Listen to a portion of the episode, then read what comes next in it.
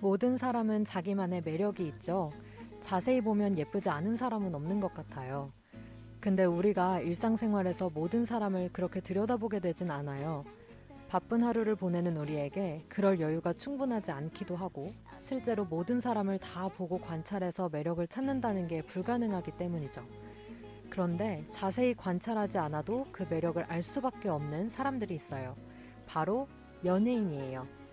각종 매체에서 그들의 매력을 우리 대신 찾아서 마구마구 보여주니까요.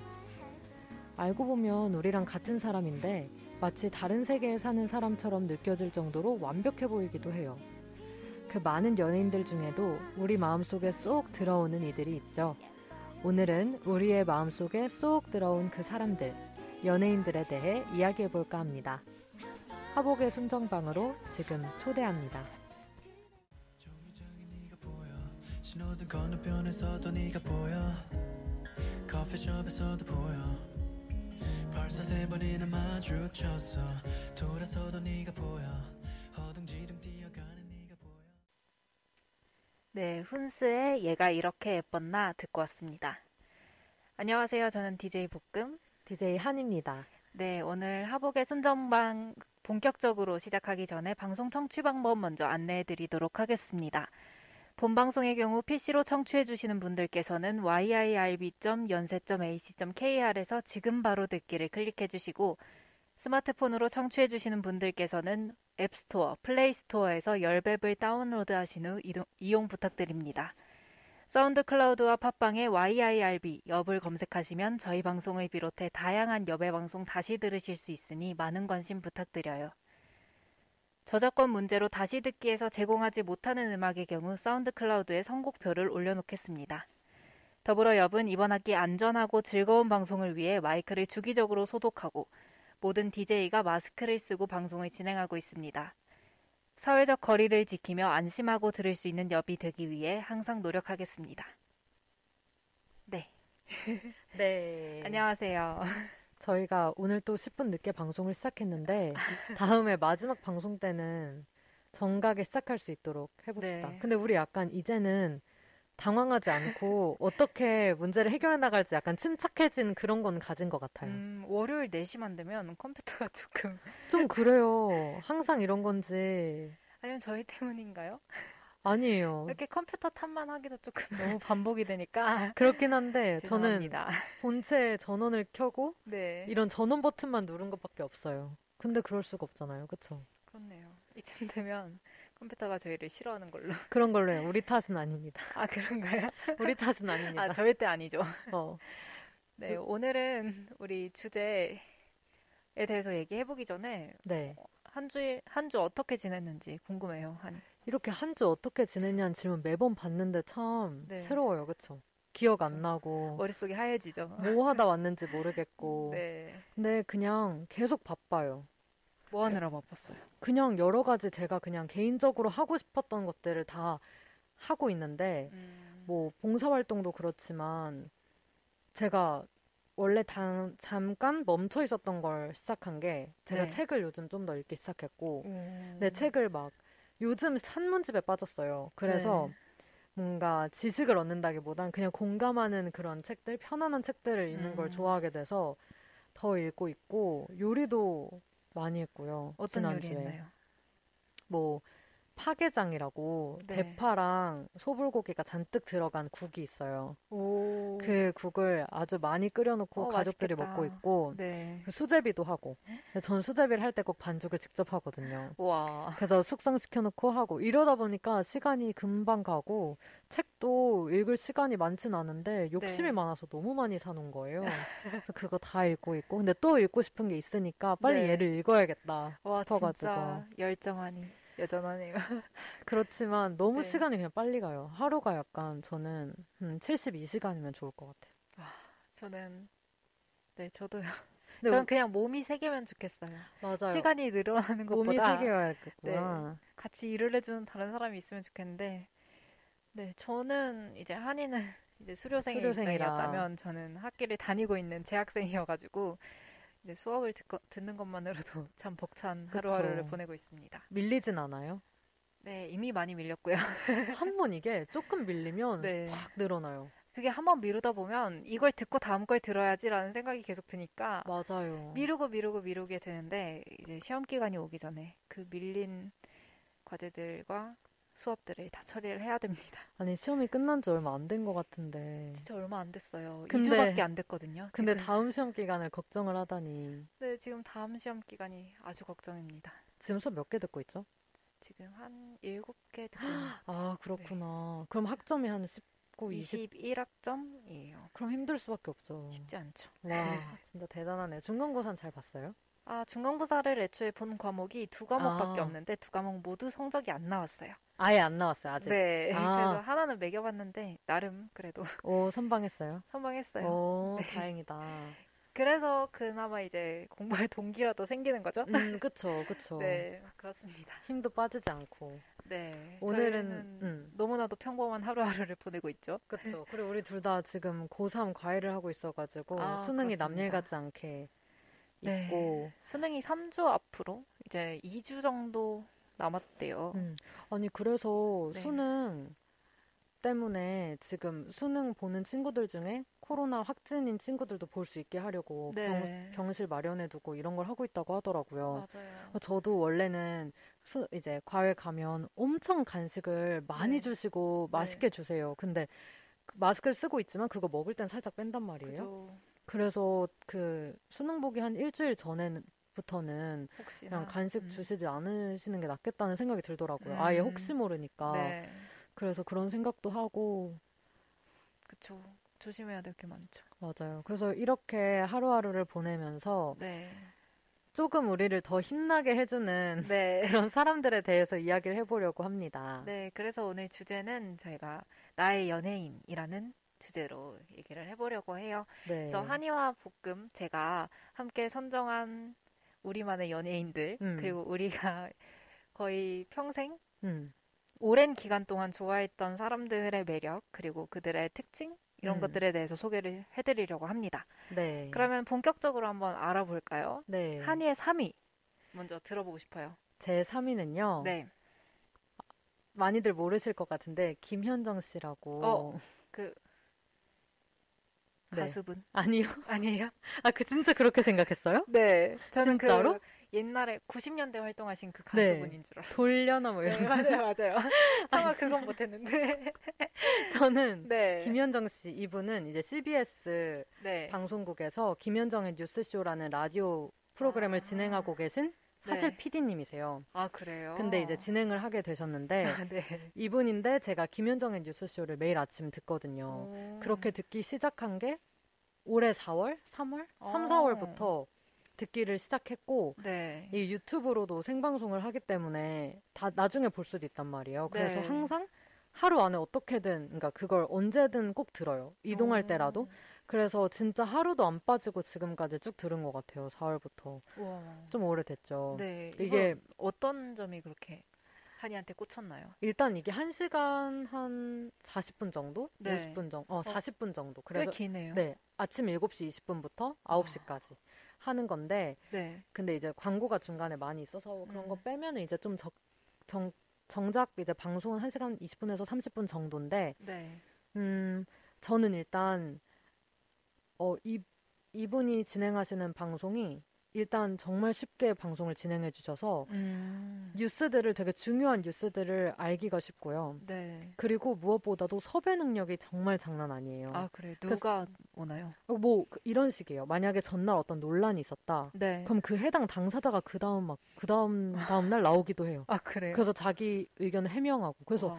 그 사람의 말을 직접 들을 수 있다는 게 그죠, 어떤 분들인지는 뭐 매번 사건에 따라서 달라지는데 네. 진짜 가끔은 이런 생각이 들었어요. 신문에서 봤어요. 그 일을. 그리고 어떻게 이럴 수가 있어? 네. 했는데 그 사람이 그 다음날 나와서 자기 얘기를 하는 거예요. 아, 누군지 너무 궁금하다.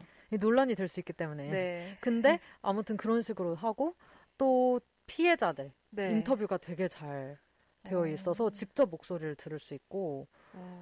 어, 심지어 최근에는 나영이 아버지도 직접 아, 인터뷰를 하셨고 어, 나영이라고 불리는 네 그... 가명이죠. 네. 그래서 직접 인터뷰가 다 이렇게 있어서 네. 좀 더 쉬우면서 좀 와닿게 그리고 네. 정말 어떻게 보면 더 정확한 정보잖아요. 그렇게 네. 됐을 때 그런 점에서 제가 되게 신뢰를 하는 방송인데 네. 제 친구는 이게 되게 오래됐어요. 이 방송이 막 네. 십 년도 넘게 됐을 거예요. 그래서 제 친구는 아버지가 아침부터 매번 그걸 크게 틀어놓으셔서 자기는 네. 너무 싫어하는 그런 방송이라고 했는데 좀 네. 뭔가 마음이 그렇더라고요. 저도 집에 크게 틀어놓거든요. 그리고 저는 누워서 마사지 하거든요. 막, 막 스트레칭하고. 한예 동생분께서 어 근데 아무도 뭐라 안 했어요.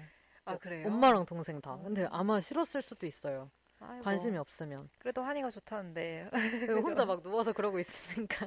심지어 스피커로 막. 저 스피커를 좋아해서 네. 그랬는데 이제 이분의 매력은 참 여러 가지가 있는데요. 네. 첫 번째는 에너지예요. 어... 매일 아침에 하면 사실 힘들 수도 있고 일곱 시 이십 분이지만 어, 아마 쉽지 않죠. 회사에는 막 여섯 시 이럴 때 도착하실 거 아니에요. 다섯 시 네, 그렇죠. 이렇게 일어나서. 네. 근데 매일 아침 되게 힘있게 시작을 해주셔서 어... 조금 저는 개인적으로 어느 날은 좀 다운될 수도 있고 그런데 항상 이렇게 한결같이 유지를 해주시니까 음... 저도 같은 텐션이 되는 느낌? 프로네요. 그쵸? 네, 그런 느낌. 네. 맞아요. 그리고 어려운 내용 아까 말씀드린 것처럼 되게 쉽게 설명을 해주고 네. 질문을 되게 가려운데 긁듯이 해주세요. 어... 그러니까 예를 들어 되게 쉬운 질문 내가 이런 뉴스를 보고서 아 이런 생각이 드는데 네. 아 이거 내가 너무 몰라가지고 무식해서 하는 질문 아닌가 싶은 것들을 음... 되게 그러니까 시청자 입장에서 편안하게 질문해 주셔서 아 나 그거 딱 궁금했는데 어... 하는 것들 그리고 가끔 네. 나오신 분들이 말을 조금 어렵게 하면 그런 거 바로바로 어... 고쳐주시고 다시 물어봐주시고 어, 정말 좋은 엠씨이신 것 같아요. 좋은 진행자예요. 네. 정말. 그래서 마, 진행자상도 많이 받으신 걸로 알고 있고 네. 네. 그리고 마지막으로 장점, 매력은 네. 보는 사람까지 기분 좋아지는 그런 미소. 어... 그리고 되게 순수하세요. 저도 한번 보고 싶어지네요. 그쵸? 네.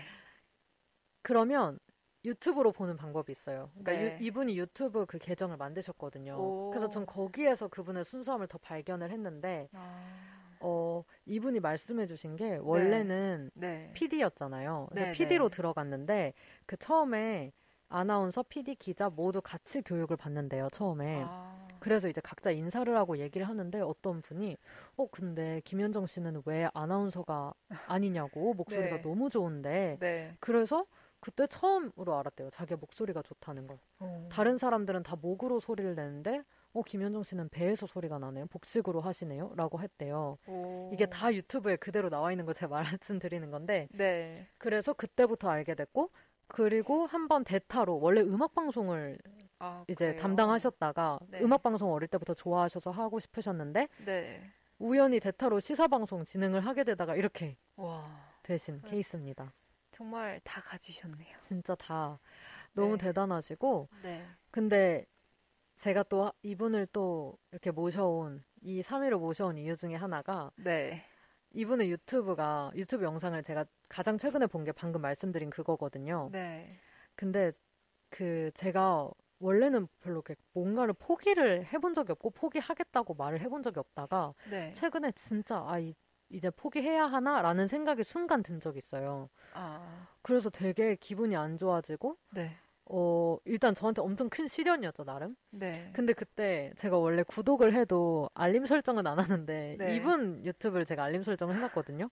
근데 갑자기 알림이 딱 뜨는 거예요. 아, 근데 제목이 포기하려는 지금 막 포기하려는 당신에게 띄우는 편지 와. 인 거예요. 그래서 어? 이래서 좀 소름 돋는다 해서 영상을 봤는데 그 이야기가 나왔는데 그 이야기가 왜 나온 거냐면 네. 원래 어릴 때부터 피디가 꿈이셔서 음. 중학교 때 방송반에 들어가셨대요. 네. 근데 다른 친구들이랑 목소리가 좀 다르게 저음이고 네. 좀 울리고 이러니까 근데 제가 듣기엔 되게 높으신데 아무튼 그러니까 선배들이 음. 목소리 이상하다고 막 그렇게 해서 콤플렉스로 남아있었던 거예요. 아, 근데 이렇게 네. 목소리가 좋아서 진행을 하시게 됐잖아요. 그렇죠. 그래서 이분의 말씀은 뭐였냐면 모두 다 보물인데 그 보석인데 보석을 음. 알아볼 사람을 만났느냐 못 만났느냐의 차이다. 오. 근데 이런 이야기 다른 데서도 많이 듣는데 이분이 얘기하시니까 좀 다르게 들리더라고요. 네, 그렇죠.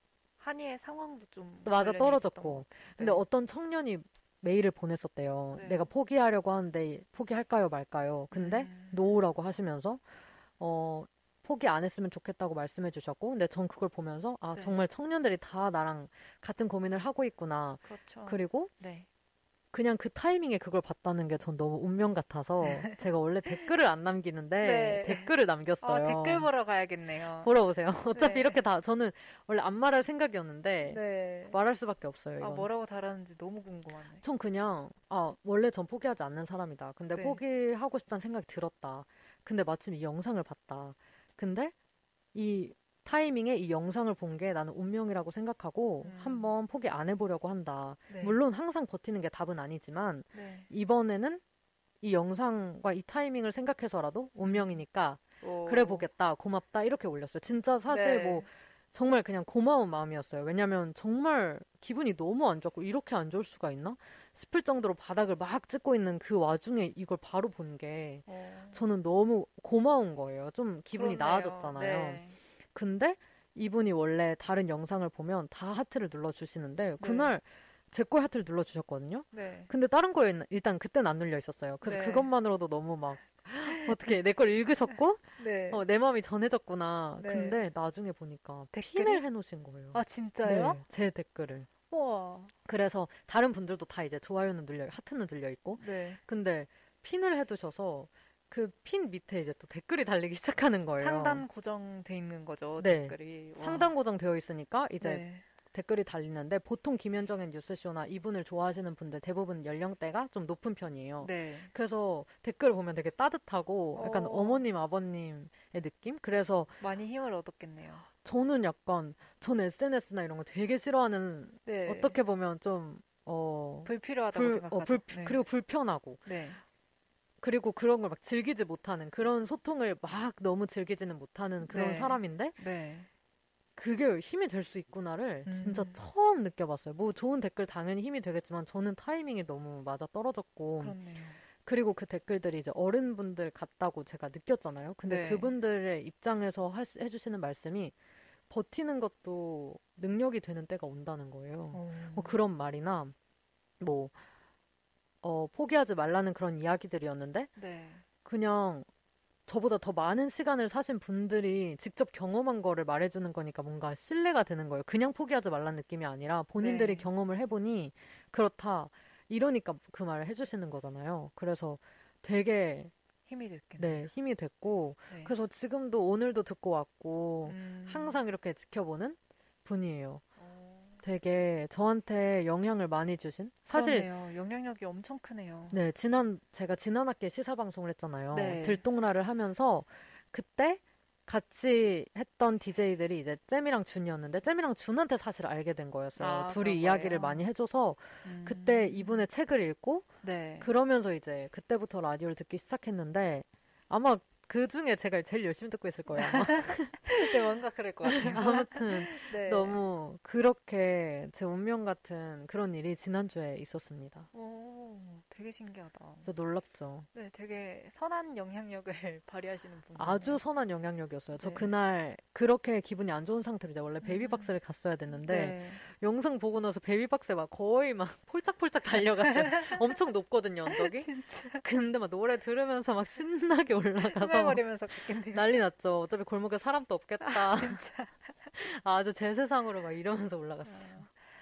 오, 부럽네요. 이렇게 뭔가 우상이었던 분이 직접 그니까 아니 이거 상단 고정은 그러니 부럽네요. 상단 고정 진짜 감동이었습니다. 네. 이제 고정 팬 한 명.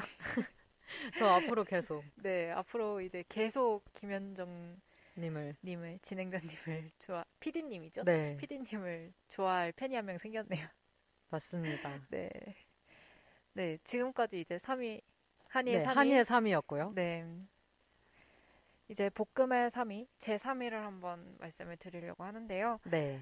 네, 저의 삼 위는 악뮤예요. 악동뮤지션이라고 불렸던 현재는 네. 악뮤라는 그룹명으로 활동하고 있는 남매 남매입니다. 남매 네. 뮤지션인데요. 네, 다들 아실 거예요. 악동 뮤지션 하면 사실 싫어하는 분들을 저는 본 적이 없거든요. 맞아요. 저도 본 적 없는 것 네, 같아요. 네, 그냥 관심이 없다면 없지. 약간 음. 싫어하는 분들은 없고 팬들이 정말 주, 제 주변에도 정말 많은데 네. 제가 이분들이 좋아하는 이유를 이번 음. 방송을 준비하면서 생각을 해봤는데 음. 그냥 음악이 너무 좋아서였던 것 같아요. 처음에 그냥 항상 가수를 좋아할 때는 저는 얼굴이나 뭐 이런 스타일보다는 항상 음악을 듣고 빠지는데 음. 그냥 저는 그 케이팝 스타에 나왔던 그 두 명이 다리꼬지마를 부르는 그 아. 장면이 아직도 머리에 생생하게 남아있을 정도로 그쵸. 그게 너무 신선한 충격이었어요. 음.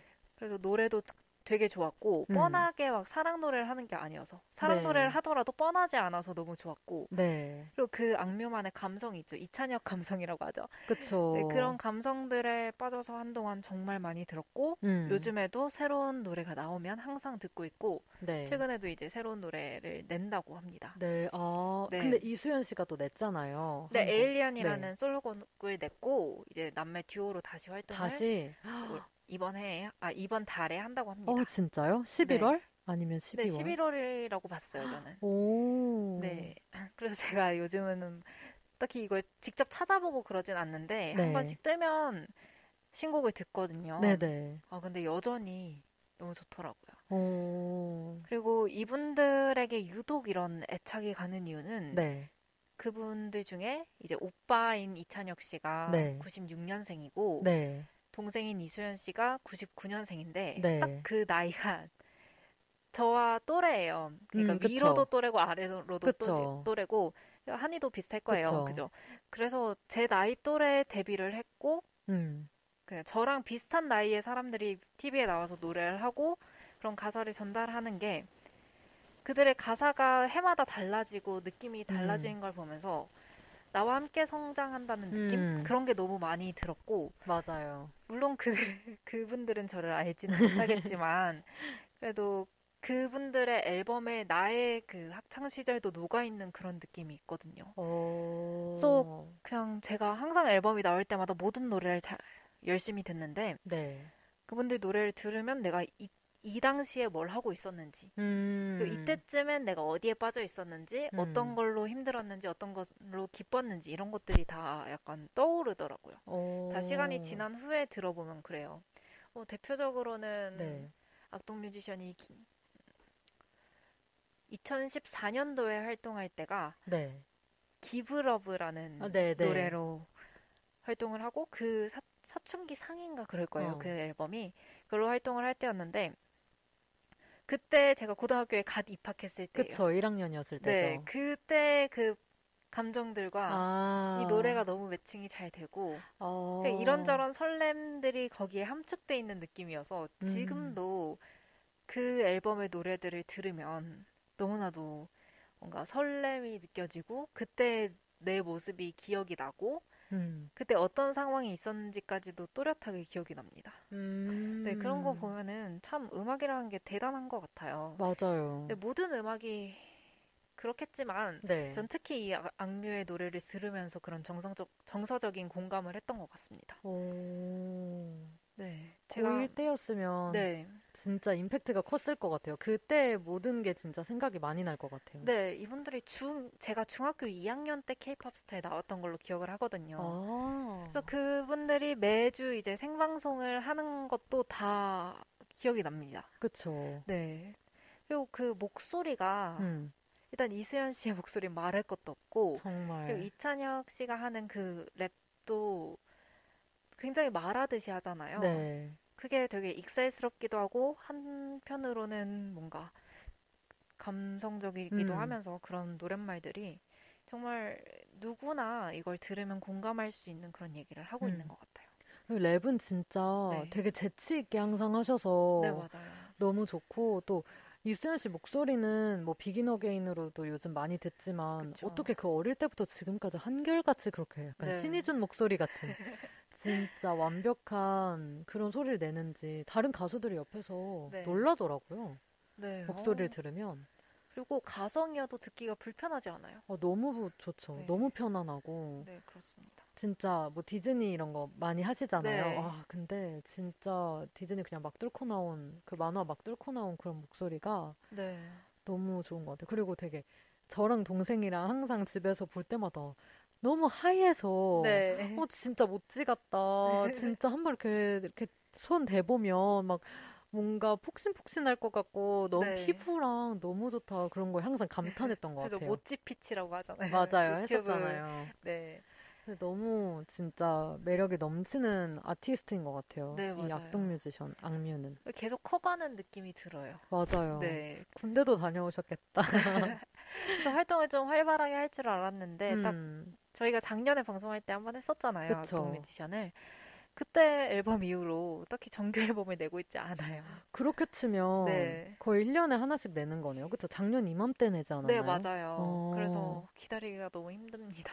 저 장, 올해 초였나? 네. 저 콘서트 다녀왔었잖아요, 일월에. 아, 네네. 그래서 아마 또 연말에 하지 않을까요?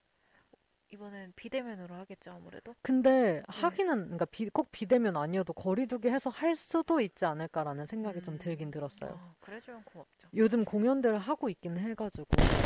근데 진짜 네. 악뮤 공연은 진짜 볼만한 것 같아요.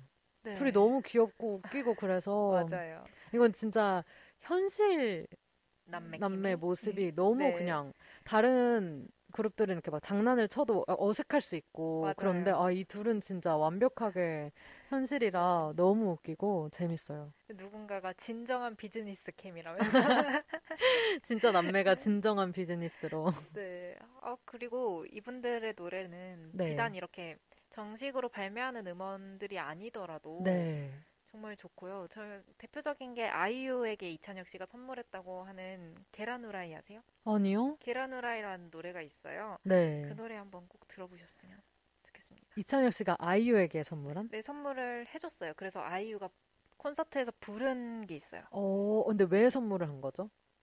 갑자기? 그거는 잘 모르겠어요. 아, 둘이 친한가요? 아, 나이, 나이는 둘이 일단. 둘이 아마 아는 사이긴 할 거예요. 아, 네. 아, 너무 귀엽다. 제목부터. 그죠. 아, 정말 좋아요. 아, 진짜요? 네.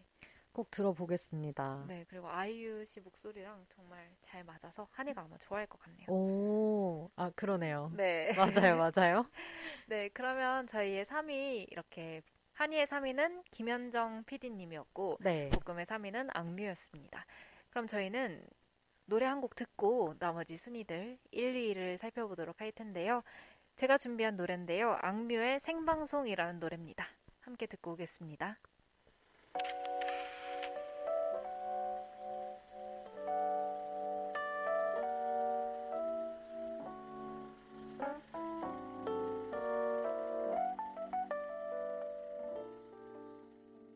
네, 악뮤의 생방송 듣고 왔습니다. 네, 그러면 이제 이 위를 알아보도록 할 텐데요. 네. 제 이 위부터 해볼까요? 네.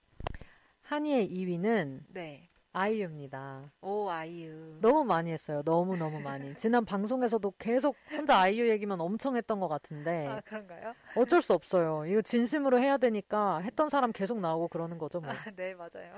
어쩔 수 없어요. 근데 네. 이분의 매력을 제가 또 한번 탐색을 해봤죠. 네, 정리해보셨네요. 네, 아니 네. 뭐 사실 더 많아요. 근데 저는 나름 이제 삼 위, 이 위, 일 위를 했기 때문에 삼 위는 이유 세 가지, 네. 이 위는 이유 네 가지, 일 위는 이유 다섯 가지 이렇게 준비를 해온 거예요, 제 나름. 삼 위도 엄청 풍부했는데 네. 네.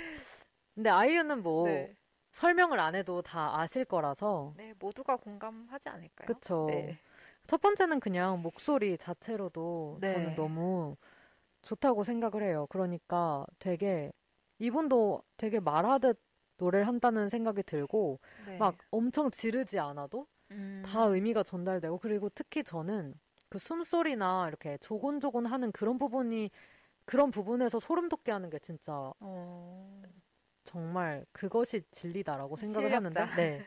근데 네. 아이유가 특히 그런 것 같고요. 또 두 번째로는 제가 생각했던 건 노래가 너무 좋은데 전 네. 멜로디보다도 가사에 많이 집중을 했어요. 네. 그러니까 사실 멜로디가 좋아서 가사를 잘 들여다보지 않게 되는 아티스트 중에 하나인 것 같아요. 왜냐하면 네. 일단 뭐 타이틀곡 들어보면 다 신나고 네. 금방 따라 부를 수 있고 하다 보니까 가사를 막 깊이 생각을 안 해볼 수 있는데 네. 알고 보면 가사가 정말 완벽합니다. 완벽. 네, 그렇죠. 항상 아이유 씨의 가사는 뭔가 또 특유의 감성이 있어요. 맞아요. 그 정승환 가수의 네. 눈사람이라는 네. 노래도 아이유 씨가 작사를 했다고 하더라고요. 네, 너무 음, 좋죠. 네, 되게 비유도 되게 풍부하고. 맞아요. 그 중에서도 저는 약간 팔레트가 되게 네. 좋은 것 같은데. 약간 그러니까 그 시리즈가 있죠. 그 나이 시리즈.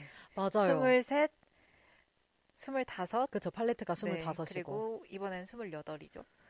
스물여덟인가요? 아홉인가요? 에잇. 아, 에잇. 스물여덟. 아니, 네. 그래서 어, 아까 네. 볶음이 악동뮤지션 악뮤랑 같이 커가는 느낌이라고 말했던 게 저는 아이유에 해당이 돼요. 음. 같이 자라는 느낌? 왜냐면 저는 진짜 거의 미아 때부터 어, 그래요? 네, 봤었고, 그리고 저는 제일 이제 빠지게 된 건 부 때인데, 부 때 그 아. 인기가요 오프닝 무대로 네. 봤어요. 근데 오프닝부터 잘 안 보잖아요, 다들. 그쵸. 근데 저는 항상 이제 음악방송 무조건 오프닝부터 보는 사람이었는데. 근데 그때는 오프닝부터 봐도 재밌었어요. 재밌고 아는 사람이 더 많았어요. 맞아요. 근데 지금은 우리가 모르는 건지. 우리가 모르는 가수들도 많아졌기 때문에 그쵸. 더 그런 것 같아요. 네, 맞아요. 그래서요?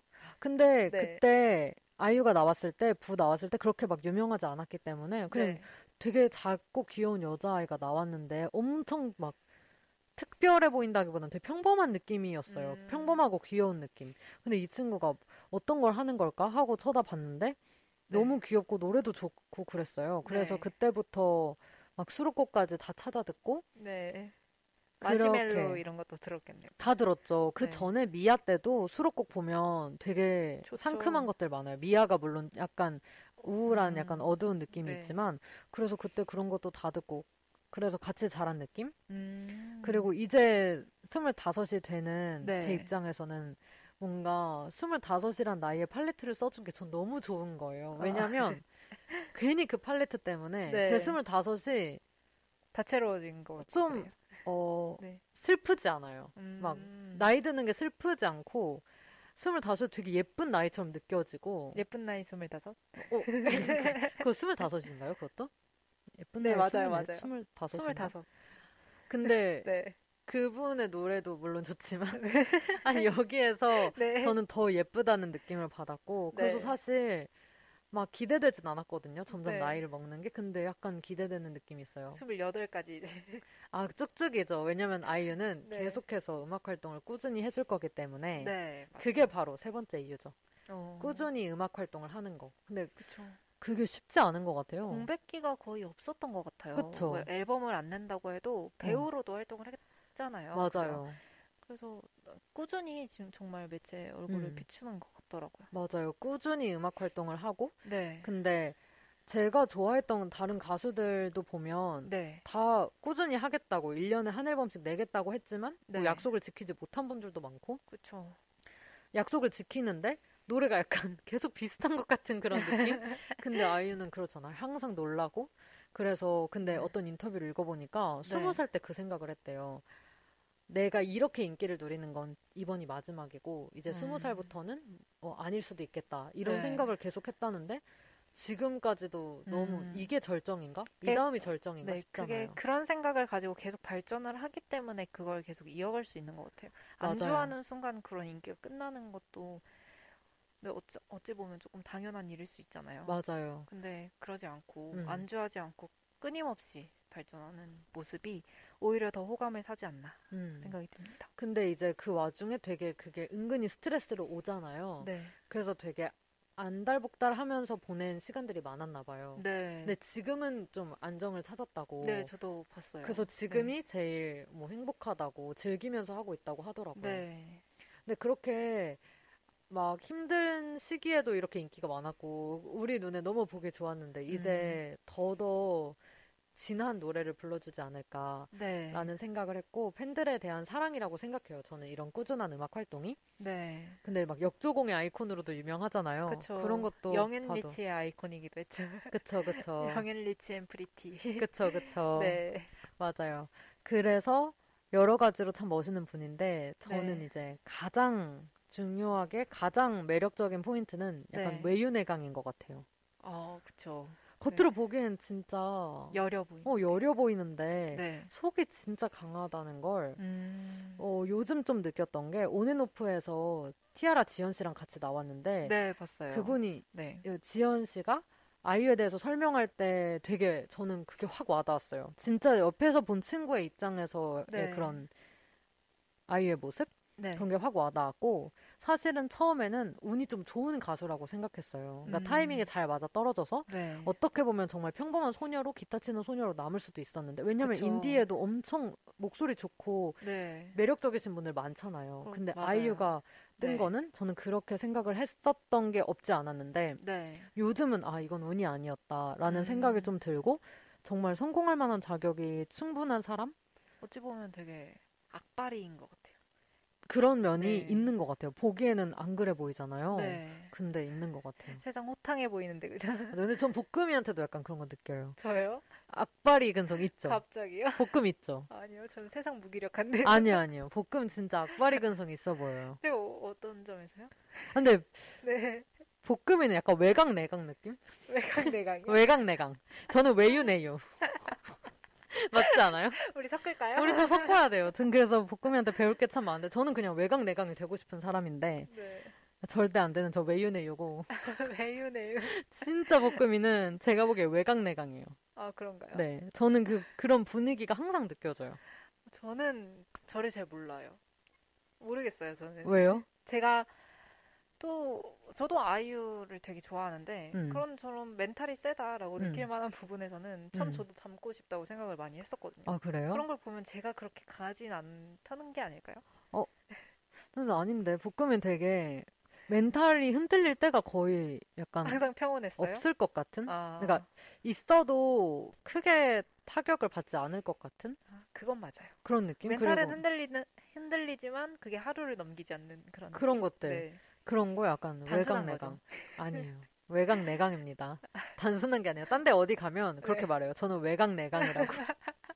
그렇게 말하면 됩니다. 우리 서로 잘 보완해 줍시다. 네, 좋아요. 좋아요. 네. 이렇게 딴 길로 잠깐 샜지만 네. 한이의 이 위는 아이유였고요. 네. 이제 저의 이 위, 제 이 위도 어, 여성분이에요. 여성 아티스트예요. 네. 수지입니다. 수지. 네, 많은 여성분들의 워너비죠. 네.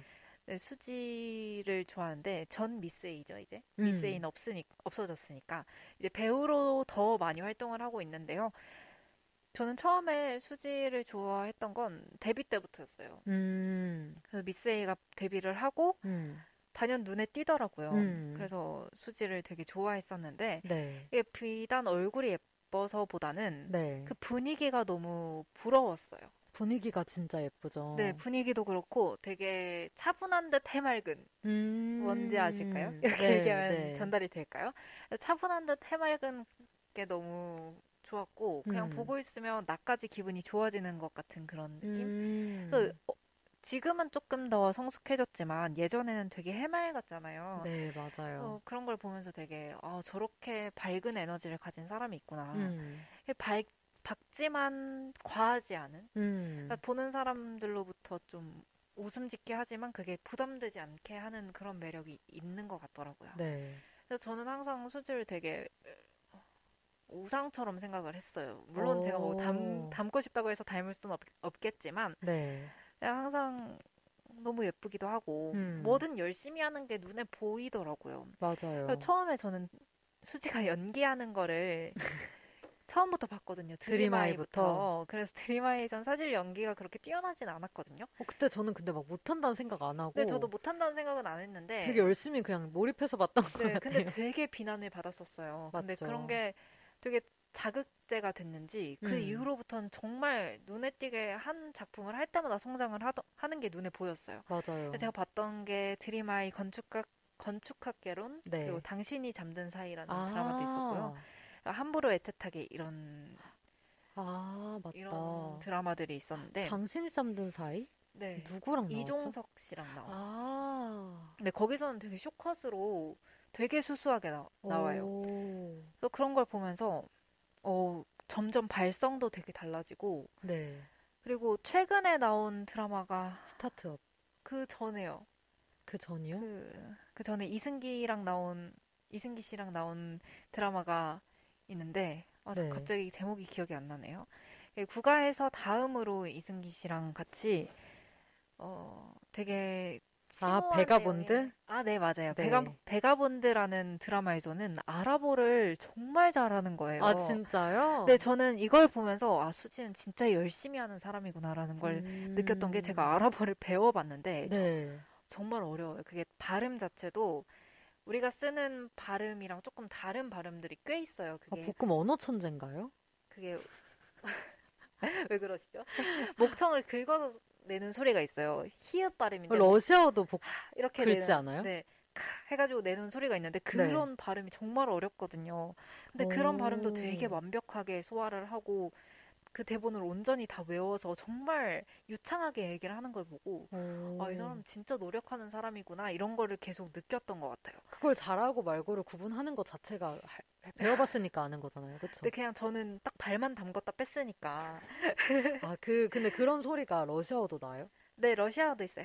하, 하고 아. 목청을 긁어서 내는 소리가 있거든요. 오. 그냥 그런 것들이 우리나라에서 사용하는 발음이 아니다 보니까 정말 네. 생소하고 어려운데 이거랑 르 발음 있잖아요. 아. 혀를 굴려서 굴려서 내는 에르 발음이 있거든요. 네. 그 발음도 되게 잘하고 그러니까 이런 것들은 오래 배운 사람들도 되게 생소하게 느끼는 발음인데, 그러니까 그쵸. 어려워하는 발음인데 이런 걸 되게 능숙하게 얘기하기까지는 정말 많은 연습이 필요했을 음. 거거든요. 그런 걸 보면서 아, 정말 열정을 가지고 음. 이 연기라는 거에 되게 진지하게 임하는 배우가 됐구나 이런 걸 생각하니까 음. 한편으로는 되게 존경스럽더라고요. 진짜요.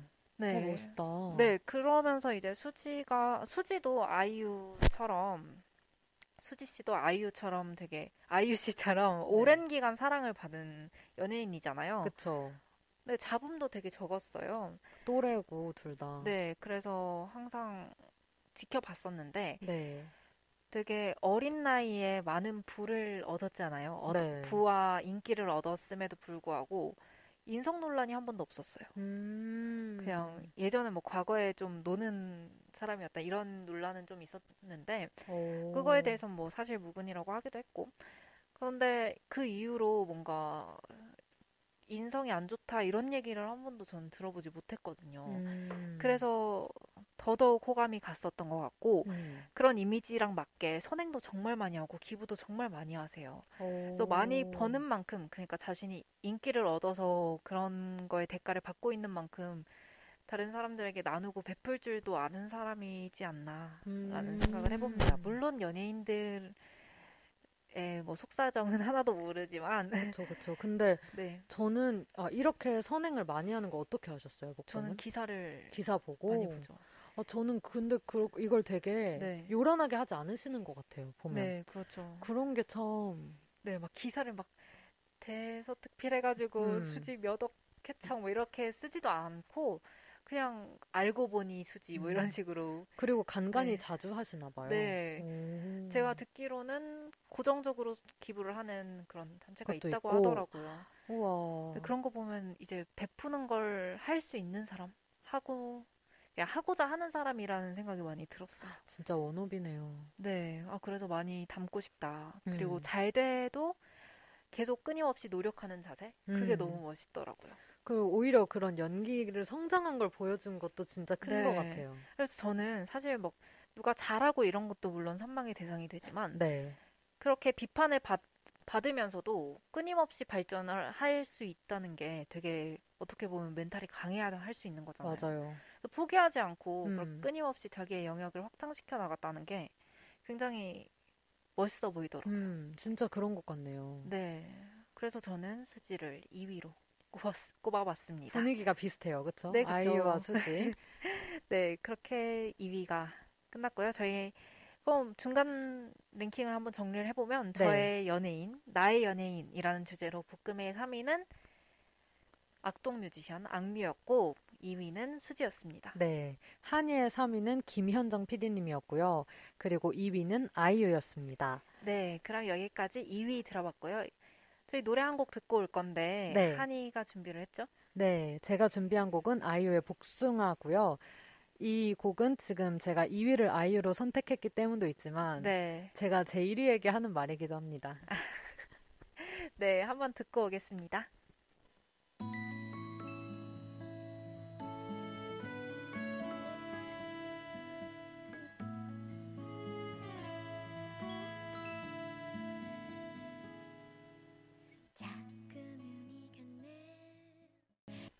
네, 아이유의 복숭아 듣고 왔습니다. 네, 복숭아 노래 정말 좋죠. 근데 저희 목소리 나가고 있군요. 네. 네, 그렇습니다. 그럼 저희 우리 일 위 한번 같이 볼까요? 네, 그러면 일 위를 보려고 하는데요. 일 위는 네. 일 위도 제가 먼저 할까요? 어, 네, 음악, 네, 음악 네. 관련해서 그러면 네. 그 제... 복숭아랑 관련이 있다고 하셨잖아요. 궁금해요. 그래서 일 위가 누군지. 관련이 있다기보다는 네. 그냥 제가 제 일 위한테 하고 싶은 말이었다. 네. 라는 거죠. 일 위가 누군가요? 제 일 위는 뭐 네. 방송을 들으신 분들이라면 당연히 다 아실 수 있는데 네. 바로 손흥민입니다. 오. 토트넘. 네, 제가 토트넘 일... 핫스파에. 그렇죠. 네. 그 제가 일부러 네. 근황 토크에서 말을 안 했는데 네. 그 일요일 새벽에 브라질과의 네. 멕시코와의, 멕시코와의 경기가 평가전이 있었죠. 있었죠. 네. 그래서 이제 그 얘기를 하고 싶었는데 일부러 안 했어요. 제 일 위를 들킬까봐. 아. 일부러 다 생각을 해서 안 했는데 네. 어, 일단 그의 매력은 너무나도 많죠. 다섯 개로 줄이는데 너무나 힘들었고요. 네. 어, 첫 번째는 모두가 아시는 그 해맑은 미소와 장난기입니다. 진짜 세리머니 할 때 웃는 거 보면 너무 귀엽지 않나요? 네, 귀엽죠. 어, 표정 뭐죠? 아, 저는 원래 손흥민 선수 되게 좋아했어요. 저는 그쵸? 중학교 이 학년 때부터 좋아했었는데 한이가 뭔가 할 것 같아서 아, 아 네. 할 것 같아서 안 한 거예요? 할 것 같아서 제외했죠. 아, 제외한 거예요? 네. 그렇죠. 아니, 저는 아까 방금 표정이 아니. 아, 네. 별로 아니라는 말 좀 아, 이제 나이도 나이니까 이제 나이가 왜죠? 구십이년생 아닌가요? 네, 맞아요. 그러면 거의 서른 살인데. 네, 근데도 네. 이 미소가, 네. 이 장난기가 여전히 귀엽고. 그쵸. 그렇다는 네. 게. 어릴 때 좀 더 귀여웠는데. 아, 그래요? 근데 어릴 때 영상 찾아보세요. 어릴 때 영상 찾아봤는데, 네. 아, 모르겠어요. 저는 제가 개인적으로 되게 약간 좀 듬직한 그런 이미지를 좋아해서 그런지, 네. 전 요즘이 더 좋은데. 네, 농익, 농익었죠. 네, 요즘, 아. 전 그리고 지금의 그 네. 유니폼을 좋아해서. 아, 그건 그렇죠. 예전 그 다른 색깔은 저는 약간 어... 정이 안 가요. 있을 때. 네, 정이 안 가요. 아직은. 음. 왜냐면. 제일 제가, 오래 입긴 했어요. 그쵸. 근데 제가 그때를 안 봤으니까 어... 뭔가 정이 안 가고. 아무래도 생소할 수 있죠. 그래서 네. 요즘 이렇게 요즘의 모습을 정말 좋게 보고 있는데. 네. 어, 막. 여러 가지 영상들이 있어요. 막 다른 선수들이랑 장난치고 이런 영상들 참 아, 많은데 맞아요.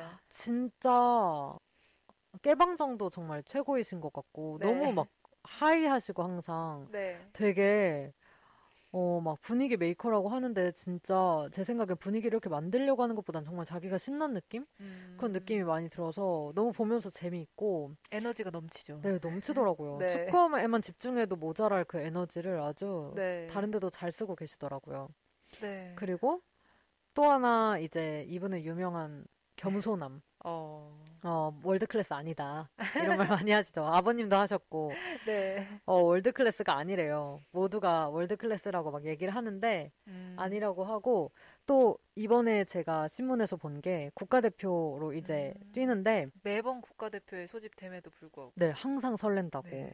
근데 또 한 말이 설레려고 온 건 아니다. 오. 자기는 팬들을 위해서 왔다 이렇게 말씀을 하셨고 네, 근데 지금 리그 일정이 정말 바쁘잖아요. 맞아요. 거의 일주일에 두, 한두 경기를 무조건 뛰고 있는 상황에서 맞아요. 사실 국가대표의 소집을 응하지 않을 수도 있거든요. 그쵸. 사실 팀에서의 경기에 더 집중을 음. 하겠다 해서 평가전 같은 거는 사실 음. 그런 주요 선수들, 주요 선수로 활약하고 있는 상황에서는 네. 사실 응하지 않는 경우도 꽤 많은데 네. 꾸준히 모습을 비춰주더라고요. 비춰주더라, 그렇죠. 그리고 네. 이 경기 이 일정이 사실 네. 경기력에 엄청 큰 영향을 주잖아요. 그렇죠. 아무리, 아무래도 해외에서 뛰다 보니까 비행 그쵸. 시간도 만만치 않고 그 지금 또 코로나 때문에 네. 사실 걱정도 많고 네, 격리 시간도 꽤 있죠. 네, 그리고 지금 안 그래도 리그에서 득점 선두를 네. 하고 있나요? 여전히? 있을 거예요. 그렇죠? 네, 있습니다. 근데 그거를 놓치고 싶지 않아서라도 다음을 음. 위해서라도 좀 아낄 수 있는데 체력을 네. 그렇게 팬들을 위해서 왔다고 하셨고 또 하나 제가 되게 감동적으로 본 게 해외 리그에서 같이 뛰고 있는 선수들 중에 약간 네. 자기의 실력을 제대로 이렇게 빛을 발하지 못하는 선수들이 좀 음, 있잖아요. 그 네. 선수들이 국가대표로 지금 같이 와 있는데 음. 이 사람들의 좋은 모습을 내가 보여줄 수 있게 도와줘서 어. 돌아갈 때 더 힘있게 돌아갈 수 있게 해주겠다. 그러니까 이런 생각까지 하고 있다는 게 네, 사명감을 가지고 있는 것 같아요. 그런 어, 것 어느 같아요. 정도 국가대표 안에서 책임감을 좀 띄고 그쵸. 있는 것 같죠. 맞아요. 네. 그리고 어, 이런 것들은 다 어떻게 보면 사실은 실력에서 나오는 거잖아요. 실력에서 그렇죠. 나올 수 있는 그런 건데 저는 그 골대 앞에서의 침착함이 너무 멋있는 음. 것 같아요. 물론 모두 골대 앞에서 실수를 할 때도 있지만 그렇죠. 저는 그 침착함이 되게 용기, 담대함 이렇게 느껴지는데 네. 이거 다 무수한 연습량에서 오지 않았을까. 네, 그게 다 경험을 바탕으로 네. 많이 연습을 하고 네. 본인이 부족했던 부분에 채워나갈 수 있었기 때문이 아닐까. 맞아요. 맞아요. 네. 오랜 팬이 해주는 말입니다, 이거. 그래서 네. 사실 벌리전 골을 저는 생방송으로 바로 봤었거든요. 네. 중계랑 같이. 네. 되게 소름이 돋았는데 저는 같이 뛰는 느낌으로 막 엄청 몰입을 해 있었는데 네. 그때 든 생각이 와 나는 저렇게 달렸어도 마지막에 뭔가 놓쳤을 수 있을 것 같다. 떨려서. 음. 막 나 이러다 넣는 거 아니야? 넣는 거 아니야? 이런 생각하면서 달리다 그럴 수도 있겠다. 물론 네. 축구를 안 해보았습니다, 저는. 네. 근데 물론 운이 좋은 것도 맞아요. 네. 본인은 운이 좋았다고 계속 말하니까. 근데 마지막 순간까지 어떻게 그렇게 침착하게 했을까? 음... 그게 너무 대단하고. 네, 저는 손흥민 선수가 가장 선수의 그 경기 중에 가장 기억 남았던 기억에 남았던 게 네. 작년이었을 거예요. 네. 아시안 게임이었나 아시안 컵이었나 기억이 확실하진 않은데 네네. 이제 그 아 뭔지 알 것 그 같아요. 와이드 카드로 차출이 돼서. 네. 참여를 하게 됐는데 한일전이었을 거예요. 그때 이승우 선수와 함께 합작으로 골을 만들어냈었는데 극장골을 네. 넣은 적이 있었는데 이승우 선수가 이승우 선수도 좀 대단했죠. 음. 손흥민 선수가 이제 볼을 끌고 이제 골대 정면까지 끌고 가서 음, 슈팅을 음. 하려고 하는데 이승우 선수가 더 좋은 위치에서 있어서. 이제 나와 나와라고 얘기를 했대요. 그때 근데 이승우 선수가 일곱 살이 차이가 나거든요. 여섯 살 차이가 나거든요. 네. 근데 그렇게 까마득한 후배가 이제 선뜻 자신 있게 나와 나와라고 하는 걸 보고 음. 고집을 부리지 않고 음. 본인이 타, 차도 넣었을 음. 것 같은데 거기서 이제 선뜻 양보를 하고 음. 기회를 주는 거를 보면서 어, 정말 이분은 월클이구나. 맞아요. 그 생각을 정말 많이 했어요. 맞아요. 그리고 팀원들이 믿어줄 수 있는 사람이 정말 실력자라고 생각하거든요. 음. 음. 실력자의 이 자질이라고 생각하거든요. 네. 그런 걸 보면서 정말 배울 게 많은 사람이구나. 맞아요. 그리고 자기 잘난 맛에 사는 사람이 아니구나라는 음. 걸 느껴서 더 호감이 갔던 것 같습니다. 진짜 팀을 위해서 하는 네. 느낌? 그리고 음. 항상 되게 열심히 뛰어요. 맞아요. 자기가 컨디션이 어떻든 뭐 어디가 음. 아픈 이런 거 상관없이 모든 경기에 집중하고 음. 최선을 다하는 게 눈에 보여서 맞아요. 더욱 응, 응원을 하게 되는 선수가 아닌가. 맞아요. 싶습니다. 토트넘 경기에서도 그런 게 되게 네, 많아요. 막 다 가지고 왔는데 좀 위치 좋은 맞아요. 선수가 있으면 주는 거. 그래서 네. 넣기도 하고 물론 못 넣기도 할, 하는데 네. 근데 그렇게 그 순간에 이렇게 줄 줄 아는 게 참 멋있는 것 같고 네. 그래서 무리뉴 감독의 특징이 손흥민 그렇죠. 네. 그래서 손흥민이 혼자 막 잘했을 때는 그렇게 크게 칭찬을 안 하다가 네. 그런 순간에 볼을 다른 사람한테 패스했을 때 이건 네. 엄청난 음. 거다 이렇게 막 인터뷰에서 칭찬을 오히려 더 해주고 그러죠. 네. 그래서 어, 저는 그래서 사실은 모든 축구 선수들이 다 골대에서 침착하기 힘들고 근데 다 비슷한 줄 알았는데 음. 다른 선수들 중에 그런 선수를 보면 어, 제이의 손흥민이다 이렇게 말을 하더라고요. 네. 그런 걸 보고 아, 손흥민이 정말 골대 앞에서 침착한 선수들 중에 하나구나. 좀 네. 그런 걸로 유명하구나라는 걸 음. 그렇게 알게 됐고 이제는 뭔가 지성팍처럼 네. 아, 하나의 아이콘이 되고 있죠. 네, 맞죠. 네. 맞아요. 그리고 목표를 위해서 되게 인내와 절제로 유명하죠. 네. 유흥 이런 거 안 좋아한다고 하시더라고요. 술 마시고 이러, 오. 이런 걸 되게 사실 영국에서 그러기 참 좋대요. 왜냐면 그쵸. 젊은 나이에 돈 많고 네. 그래서 술 마시러 가고 이렇게 즐기고 이런 걸 음. 좋아할 수 있는데 본인 일단 술 그런 거 마시고 노는 걸 별로 안 좋아한다. 아, 정말요? 그런 얘기를 한 걸 저는 봤고요. 네. 다른 선수들은 가정을 이루고 있잖아요. 그쵸. 가정을 이루면서도 잘하지만 나는 네. 정말 오로지 축구에만 집중해야 잘할 수 있다. 뭐 음. 이런 마음으로 되게 절제하는 것도 많고 어, 보통 축구 선수들이 결혼을 좀 일찍 하는 일찍 경향이 하죠. 있어요. 네. 안정적으로 이렇게 그쵸. 좀 네. 가정을 꾸리기 위해서. 그리고 은퇴 이후로 결혼을 이제 미루신 것도 참 놀랍고 네. 또 이분이 책을 내셨잖아요. 저는 어. 책을 읽어보진 않았는데 네. 거기에 그런 말이 있대요. 후불은 없다. 어. 어, 다 이제 내가 이렇게 쌓아와야 네. 이런 게 가능하다. 어. 그런 의미로 근데 저는 이 말이 되게 와닿았어서 음. 그리고 마지막에 이제 자신이 하는 일을 되게 즐기는 태도. 네. 축구를 아직도 너무 좋대요. 축구하는 게 너무 좋고 아직도 너무 신나고 근데 그렇게 말하는 게 진짜인 게 너무 느껴져가지고 음, 그렇게 저는. 그런 자세로 축구를 하기 때문에 다른 좀 스트레스 받아가면서 그리고 뭔가 즐기지 못하고 축구를 하는 사람들이 절대 따라갈 수 없는 이유도 그런 것 같아요. 맞아요. 즐기는 사람 이길 사람이 없다고 하잖아요. 맞아요, 맞아요. 네, 정말 자기가 하는 일을 즐겁게 할 수 있는 게 생각보다 그렇게 쉽지 않은데 맞아요. 네, 그런 거 보면 부럽기도 하고 음, 그래서 사실은 거의 뭐 너무 좋아하는 것도 있지만 전 약간 존경하는 음. 그런 사람 중에 하나인 것 같아요. 네, 맞아요. 정말 멋있는 분이죠. 네, 이렇게 제 일 위는 손흥민이었습니다. 네, 너무나도 당연한 너무나 당연했어요. 네, 한이의 일 위 만나보셨고요. 이제 저의 일 위를 남겨놓고 있는데 네. 저를 조금 오래 보신 분들은 많이들 아세요. 네, 바로 구 비스트 현 하이라이트입니다. 그래서 구비현하라고 부릅니다. 네, 계속하죠, 계속. 네, 그래서 저는 사실 이분들을 제가 네. 초등학교 오 학년 정확히 기억나요. 시월 십칠일이었던 것 같아요. 스타 골든벨, 스타 골든벨에 나온 네.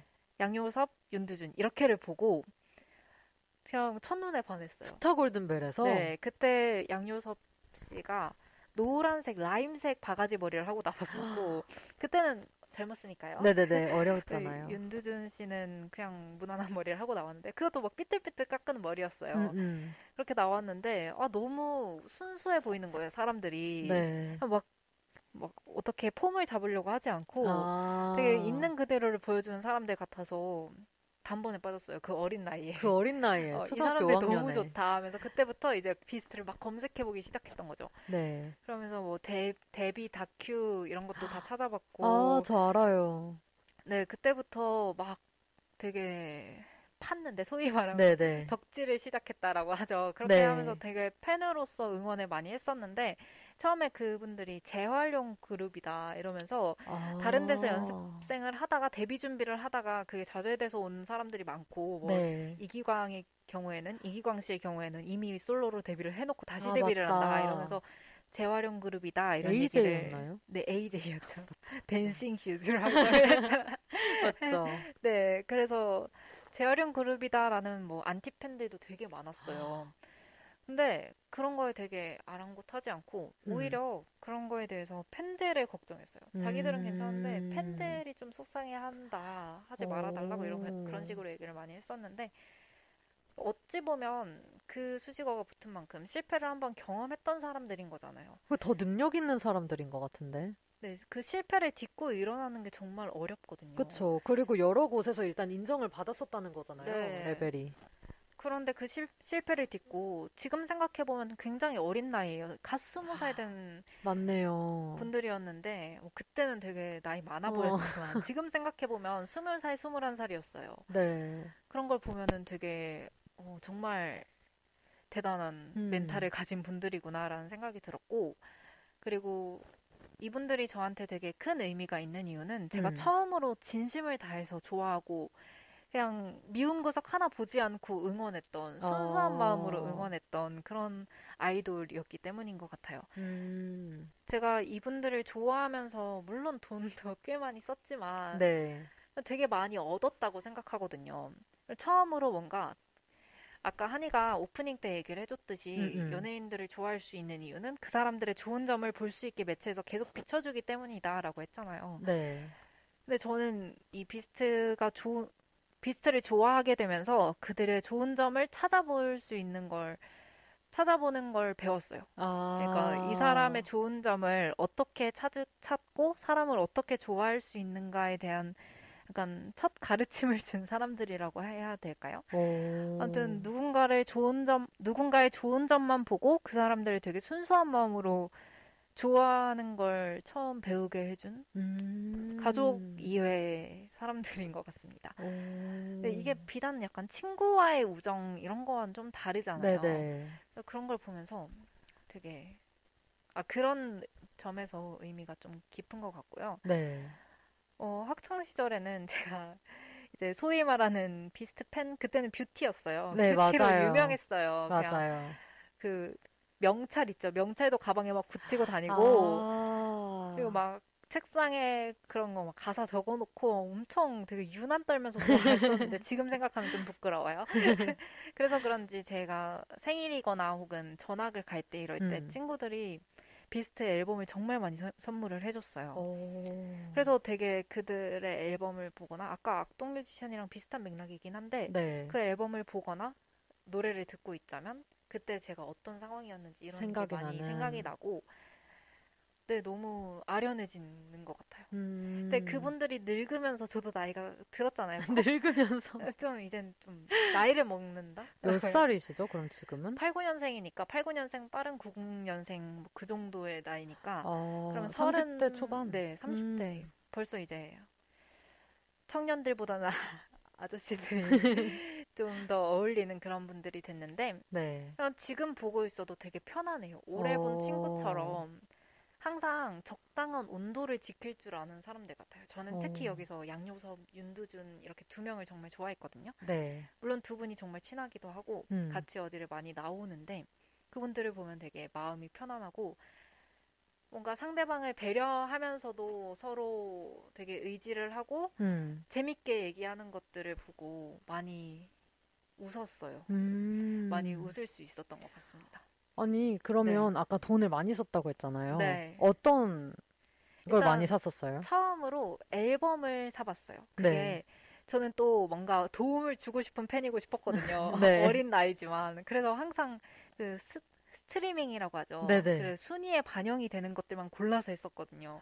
그래서 뭔가 어... 비싼 굿즈를 사고 뭐 나를 내 방을 꾸밀 수 있는 그런 것들보다는 물론 뭐 잡지 인터뷰를 했다 그럼 그 잡지를 사고 그러긴 했었죠. 아 진짜 그것까지? 네, 브로마이드라고 혹시 기억나세요? 알죠. 네, 그런 연예인 잡지가 있었는데 그런 것도 많이 샀었고 아~ 그런 것보다도 제가 좀 신경을 썼던 게 멜론에서 스트리밍하는 거. 그 열심히 했어요? 네, 하루 종일 틀어놨어요. 그것도 막 어떻게 하면 반영이 잘 된다 해서 그것도 막 검색해서 틀어놓고 처음으로 제가 그 스트리밍 이용권을 사봤어요. 아 네. 원래는 그냥 동영상으로 보고 테이프로 듣고 막 그랬었는데 그, 네. 그 당시에는 네. 근데 그때는 처음으로 스트리밍 이용권을 구입을 해서 이건 정성이죠. 네, 그러고 와. 앨범도 그때 용돈 뭐 일주일에 만 원 받던 시절인데 네. 만 원이 뭐예요? 아무튼 거의 안 받던 시절에 이제 추석이나 이럴 때 돈을 막 모아가지고 앨범 사고 와. 그랬었죠. 너무 아쉬운 건 네.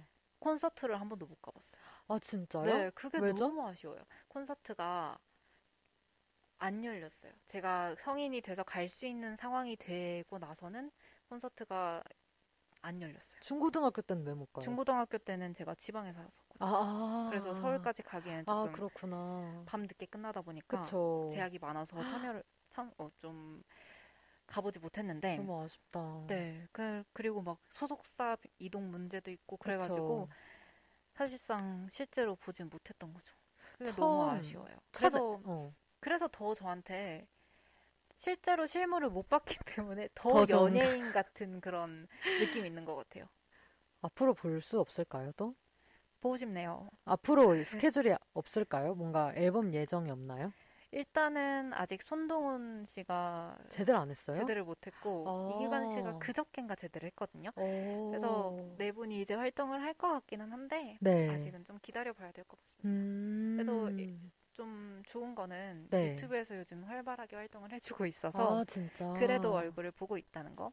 근데 지금은 제가 예전만큼 좋아하지. 학창시절만큼 막 찾아보지는 음. 못해요. 물론 좋아하는 마음은 그대로 있지만 네. 찾아보지는 못하고 있어서 조금 아쉽더라고요. 이 처음 앨범이 그 배드걸 맞나요? 처음. 맞아요. 처음이 비스트 이즈 더 베스트 해가지고 배드걸, 미스테리, 오아시스. 오아시스, 아직은 뭐 이런 명곡들이 알죠. 있는 사실 그 비스트 그냥 지금 하이라이트 멤버들은 네. 그 미스테리라는 곡을 정말 창피해요. 아 진짜요? 근데 그 곡으로 처음 알려졌거든요. 네 많이 떴죠. 네, 배드걸 아시는 거 되게 사실 배드걸 때도 저는 좋았거든요, 너무 노래가. 귀엽지 않아요? 어, 너무 네. 귀여웠는데 네. 그걸 막 중학교 일 학년이었던 것 같아요. 저 그때 네. 육 학년이었나? 근데 그걸 막 학교에서 음. 애들한테 아니야 아니야 근데 아무도 모르는 거예요. 이렇게 네. 좋은데 그때 엠블랙한테 지는 약간 그런 느낌이었어요. 맞아요. 약간 맞아요. 그리고 오아시스를 너무 좋아했어요, 제가. 음, 저도요. 오아시스 너무 알람이었어요. 하, 알람으로 좋죠. 네, 맞아요. 이렇게 또 추억에 빠지고 네, 그래서 많은 수록곡들이 다 좋으니까 관심 있으신 분들 들어보시면 네. 좋을 것 같습니다. 다 좋습니다. 네, 여기까지 저희의 나의 연예인이란 주제로 이야기 나눠봤는데요. 네. 오늘 어떠셨나요? 오늘 전 좋았죠. 제가 좋아하는 사람들 이야기를 하니까. 네, 한이 표정이 아주 밝았어요. 근데 저는 아까 네. 오프닝에서도 말했듯이 약간 모든 사람들이 사실 다 너무 매력이 있다고 생각해요. 그래서 그쵸. 연예인들도 네. 사실 그 사람들이 나오는 리얼리티 쇼, 뭐 버라이티 음. 쇼 보면 솔직히 다 너무 웃기고 재밌고 다 그래요. 맞아요. 그래서 사실 저는 제가 빠진 아이돌들 뭐 생, 나중에 생각을 해보면 그 사람들이 뭔가 특별한 것도 있었지만 음. 내가 그 사람들의 그런 리얼리티 쇼를 우연히 보게 돼서 좋아하게 된 그런 게 많아요. 맞아요. 그래서 사실은 우리도 다 그런 매력 다 가지고 있고 음. 그렇다고 생각을 하고 그래서 뭔가 연예인을 좋아하긴 하지만 네. 뭔가 신격화하고 싶은 마음이 되게 없어요, 저는. 음. 그러니까 너무 이렇게 배울 점을 가, 어, 배울 점을 찾는 거에서 멈추고요, 저는 약간. 네. 그리고 정말 다 같은 사람이니까 음. 그 사람들만 특별한 게 아니라 사실 우리 하나하나도 되게 특별하고 우리 주변 사람도 특별하다. 네, 약간 맞아요. 이런 말을 오프닝에서부터 하고 싶었어요. 네, 너무 공감이 되는 말입니다. 정말 공감하는 말이에요. 맞아요. 옆에 있는 사람들 참 특별하다고요. 네, 맞아요. 한이도 정말 매력이 넘치는 사람이라고요. 표정에 거짓이, 눈빛에 거짓이. 서운합니다. 네, 마지막 곡은 제가 준비를 했는데요. 네. 마지막 곡 안내해드리기 전에 저희 방송에 대해서 조금 안내해드릴 게 있어요. 이제 다음 주가 저희가 함께하는 마지막 방송이 될 것 같습니다. 네, 우리 네. 무려 팔 회예요, 다음 네, 주가. 그렇습니다. 한이가 열일 해준 그런 덕에 팔 회로 방송을 마칠 것 같은데요. 네. 이후에 한이가 혼자서라도 시간이 된다면 한다고 하니까요. 일단 월요일 네 시는 그럼 미정이죠. 아, 다음 네. 주에 우리 같이 방송을 하면서 제가 결정을 해볼게요. 네, 한이가 일단 고민 중이라고 하니까요. 많이 들어주셔야 한이가 힘을 내서 그 다음 말지. 방송들을 이어나갈 수 있어요. 혹시 한이의 얘기가 듣고 싶다 하시는 분들은 여, 방송 열심히 들으시면서 다음 주로 꼭 들어주셔야 많이 남겨주세요. 네. 그래서 저희는 이렇게 오늘 방송 마무리할 텐데요. 제가 마지막으로 준비한 노래는 하이라이트의 아름답다라는 노래입니다. 와. 이 노래는 제가 작년 이맘때 많이 들었던 노래인데요. 비스트, 비스트 하이, 하이라이트 노래는 뷰티풀, 아름다운 밤이야, 아름답다 이런 식으로 아름답다는 표현을 되게 많이 써요. 네. 그래서 이 노래에서는 아름답다는 말을 어떻게 얘기를 하냐면 네. 함께한 모든 날들이 행복했든 아팠든 모두 아름답다고 음. 하고 있어요. 그래서 제가 가장 좋아하는 가사가 비어버린 빈자리조차 그대였기에 그대로 아름답다 이렇게 아... 얘기를 해요. 그래서 함께한 시간들을 모두 아름답게 추억을 할 수 있는 것도 되게 중요한 일인 것 같아요. 이런 네. 이 노래를 들으면서 되게 다, 작년 겨울에 마음을 따뜻하게 했던 기억이 있습니다. 음... 여러분들도 비슷한 감정을 느끼시길 바라면서 마지막 곡 틀어드리겠습니다. 비, 하이라이트의 아름답다 듣겠습니다. 다음 주에 뵐게요. 안녕.